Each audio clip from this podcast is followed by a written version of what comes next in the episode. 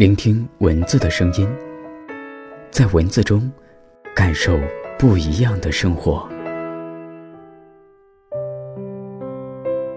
我特别羡慕会说方言的人，因为我自己没有会说的方言。我小时候在银川长大，我的家人们除了爷爷和外公在我出生时已经去世，其他的成员各说各的方言。外婆说安徽话。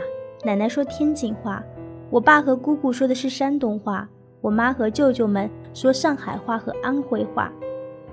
自我有记忆起，他们都固执的在自己的方言中难以自拔，因此全家人彼此的交流只能勉强用声调极其不统一的蹩脚的普通话。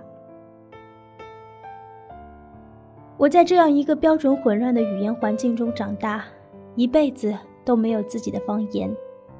不负责任的长辈们不仅全然没有愧疚，且到现在为止，他们中的很多人都管我叫微微，且没有任何一位解释过这二声的“微”发音源于哪里。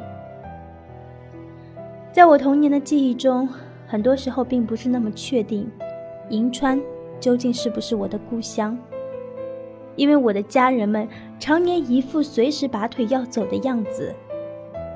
他们管他们操着的口音的那个地方叫做故乡，他们管去他们方言的那个地方叫回家。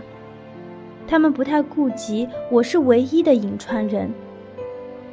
在我们一个成员不多也不少的家庭中，关于故乡的认知和对方言的忠诚一样，始终四分五裂，各执一词。我特别喜欢一个戏剧，叫做《宝岛一村》，重复看了好几年。每次看都像第一次看一样，哭得相当透彻。除了对那段历史说不清的眷恋之外，剧中一帮蜗居在眷村的居民固执地向往着回去的镜头，跟我小时候对长辈的记忆颇有几分相似。抛开这些割裂的背景，我非常爱我小时候记忆中的银川，就像我在《再见少年》里写的那样，那时候夏天好像特别长。在回忆里，一直有特别好的阳光和镶金边的云朵，空气里那种植物到盛夏时释放的气息特别欢喜，特别奔放，特别大方，特别容易让人产生错觉，仿佛果真是生如夏花。但是这种爱是飘荡了许多年之后才渐渐发现的。我离开银川的时候十四岁，好像还没有怎么样。转眼已四十出头。我离开的时候没觉得有什么大不了。那时候，所有少年之后的人都在奋力的离开，我只不过比多数人离开的略微早了一些而已。谁曾想，一离开就离开了几十年。一个四十岁的人连一门方言都不会是可耻的，幸好像我这样可耻的人不止我一个。我在《再见少年》中写了一个这样的人，这是唯一一次我在小说的写作之初就有一个明确的原型。这个人物在小说里叫杨振宇。杨振宇的原型是我的初中班主任。当我们班主任那年，他二十四五岁，我们十三四岁。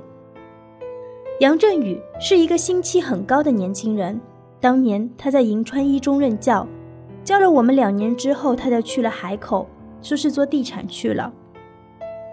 我上大三那年，跟几个同学去找过他一次，他已经转到了湛江，开了一个贸易公司，具体贸易是什么，我们也没有搞清楚。然后就十几年就没有他的消息。等再次有他的消息，就是听说他过世了，离开这个世界的时候，好像他身在福建。去年我写这篇小说的时候写的太过投入，一定要从事宗教活动方能释怀之时，托人打听杨振宇的八字，才知道他的出生地是牡丹江。这样一个人，生于东北，长在西北，脱变于海南，告别在东南，四十几年，十几个地方，没有一门拿手的方言，倒是也情有可原。想起方文山的歌词里写道：“到不了的都叫做远方，回不去的名字叫家乡。”想起这首歌词，因为歌名叫《牡丹江》。杨振宇是那个这辈子第一次让我感到知己之感的大人。当年我以留级生资质混迹在他班上的时候，已决心做好一辈子低眉顺眼混日子的准备。关于留级这件事儿，再多说两句吧。遇见杨振宇之前，我正在经历一个特别倒霉的年份。那年我十三岁，暗恋了我们学校的学生会主席。我初二，他高三。现在想想，小时候真的是一个官迷。那个人除了学生会主席之外，根本没有什么显著的优点，身高有限。然而，因为他非常傲慢，所以特别显个儿。相貌比平平还偏下，才高三就急吼吼的长了一嘴胡子，长就长吧，还当回事儿的修剪，每天把自己弄得像鲁迅似的，撅着黑乎乎的上唇缘招摇过市。把包括在我在内的很多无知少女虚得五眉三道。我陷入人生首次暗恋，没两天就给鲁迅写一封情书。之所以不是每天，而是每两天，是我需要一天的时间想想还能写些什么新鲜的。鲁迅每两天的黄昏后，在校门口挂着中学生守则的大玻璃框底下，等着我偷偷摸摸的把写好的信塞给他。鲁迅回回都板着脸，一副清者自清的模样，但信照样收。我在每天忙着都给暗恋对象鲁迅写情书的那个学期，荒废学业，期末考试三门以上不及格，面临补考或直接留级。那年夏天，我妈不知道去哪里了，反正家里没有什么有责任又威严的大人，我懒得补考，于初中二年级留级。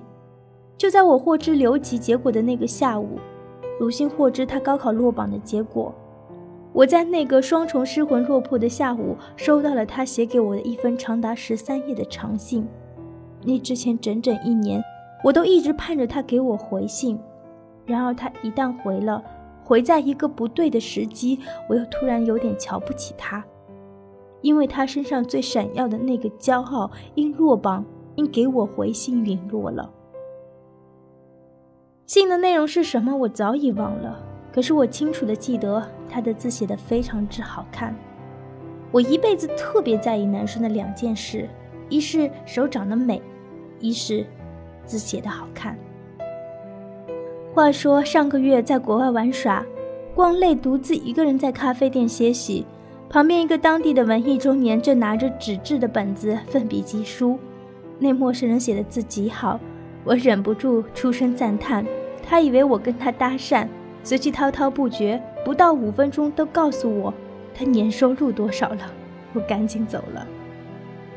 大部分人一辈子都有两个软肋：一希望别人看到自己的长处；二是别人希望看到那个长处和自己以为的长处是同一个长处，简称知己。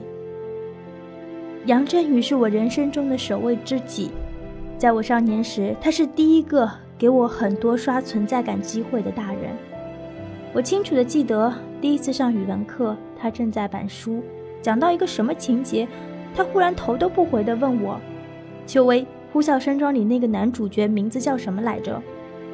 好死不死，我还真知道，那个男主角叫希克利。从此，他经常都不回头的问我很多问题，好死不死，我大部分都回答对了。或者应该是这样说：为了能不辱使命地回答出他有可能头也不回地问我的问题，我自动地增加了成倍的阅读量，看起来特别的奋发图强。我的家长们也搞不清楚我在干什么，反正一个女孩子，纵使是留级这种人生污点儿，女孩们每天捧着书看总是好的，或起码是安全的。在回答了杨振宇无数次头也不回的提问之后，我开始话变得特别的密。我的人生打从一个相信我能回答出他的问题的人那儿开始改变了。是的，由衷的，包含知己之感的赞美，能有助一个人敲开任何心门，开始各种缘分。知己之感会对一个人发生多大的变化，无法估量。我现在一天说的话，比我十四岁以前一年说的话还多。倒也难说，这一定是件好事。一切的变化都是一把双刃剑，苦和福在很多时候都是时光的一体两面。有一回在家族聚会上，看见一个很久未见的表妹，比我小一岁，比我胖二十多斤。因为过得很安稳，所以行动说话都比我慢半拍。我表妹夫和我表妹差不多，微胖，笑圆了一张脸。讨论孩子上哪个幼儿园的问题。他们家一家三口身上都散发着一种气味。聚会结束很久，我才想出了一个准确的词儿，那个气味应当叫做烟火气。有时候想，如果我没有遇见杨振宇和之后的很多知己，可能我这辈子也能长出一张圆脸，然后有个同样圆脸的丈夫陪伴着，两个人觉着渐渐高过胸的肚子，共同侍奉一张圆脸的孩子。乐呵呵的把尿把屎，通身上下弥散着烟火气，放松过生活。我四十岁了，我的人生多数的时候只有烟火，没有烟火气。当然，这不是悔恨，也不是抱怨，我是心平气和的陈述。没有哪样生活更好，安于自己的选择就是最好的。我与人生之十四岁遇见了一个知己。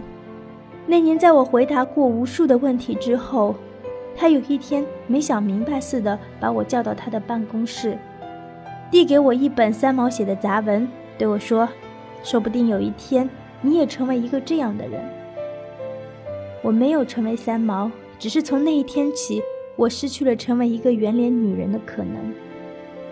因着这样的知己鼓励或是怂恿，我在十四岁那年离开我少年时代的故乡。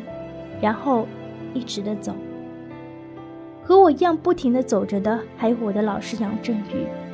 他和他的人生四十五岁那年走不动了，用人间成语叫做撒手人寰。他的离开冲撞出很多的思考，其中之一就是：如果回不去的是故乡，那么走下去的目的地是哪里？至今没有找到我要的答案。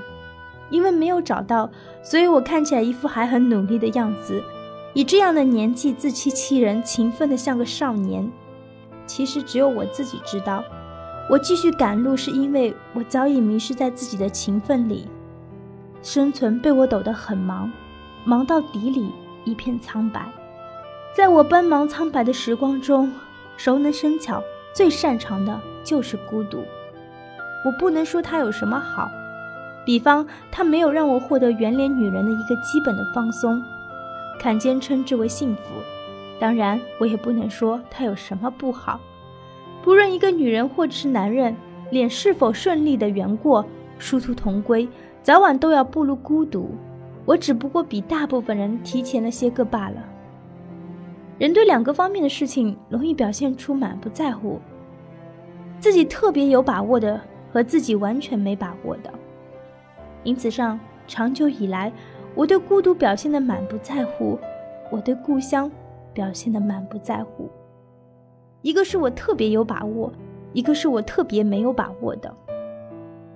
这也不是出于鱼和熊掌都要兼得的贪恋，只是对过往的许多琐碎的脆弱不再有耐心遮掩。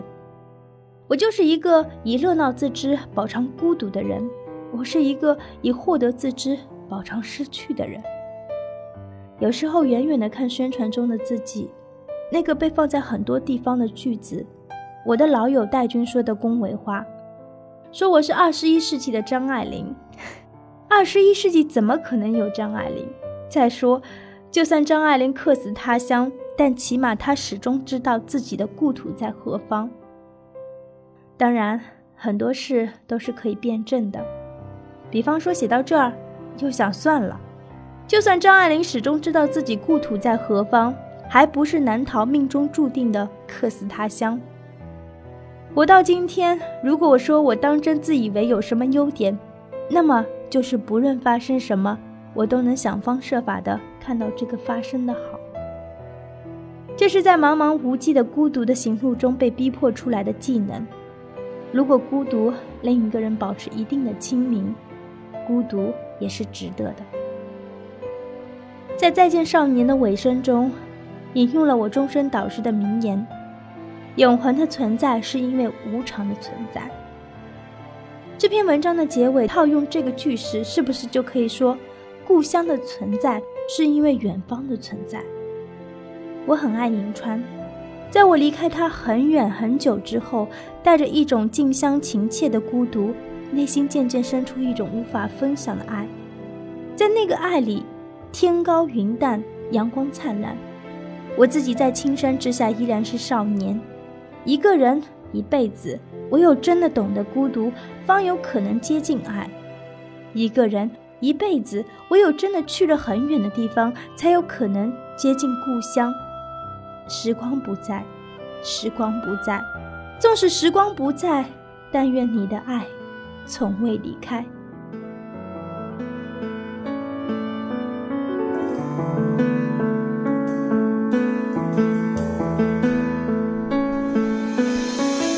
成一弯的桥梁倒映在这湖面上，你从那头瞧着看，月光下一轮美满，青石板的老街上，你我走过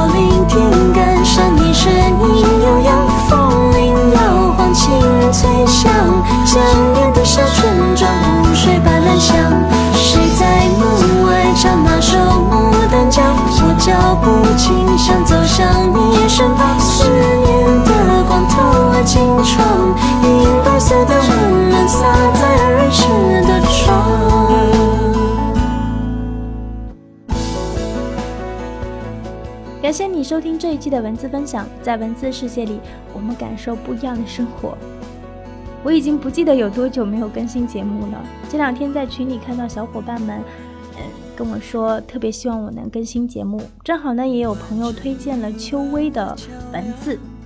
这篇文章呢是我在秋微的官方微博上找到的，名字叫做“到不了的都叫做远方，回不去的名字叫家”。特别有感触，尤其是马上就要过年了，如果有机会的话，应该回自己的家乡去走一走。至少有亲人的地方就是有家的。好了，感谢你收听这一期的文字分享。在节目最后呢，跟你说一下我们的互动方式：节目下方给我留言，新浪微博搜索“玄念桃”，玄幻的玄，思念的念，桃子桃，也可以加入我的互动 QQ 群二五七三八四九幺幺。如果有什么想听的文，也可以通过各种方式来告诉我。好了，下一期。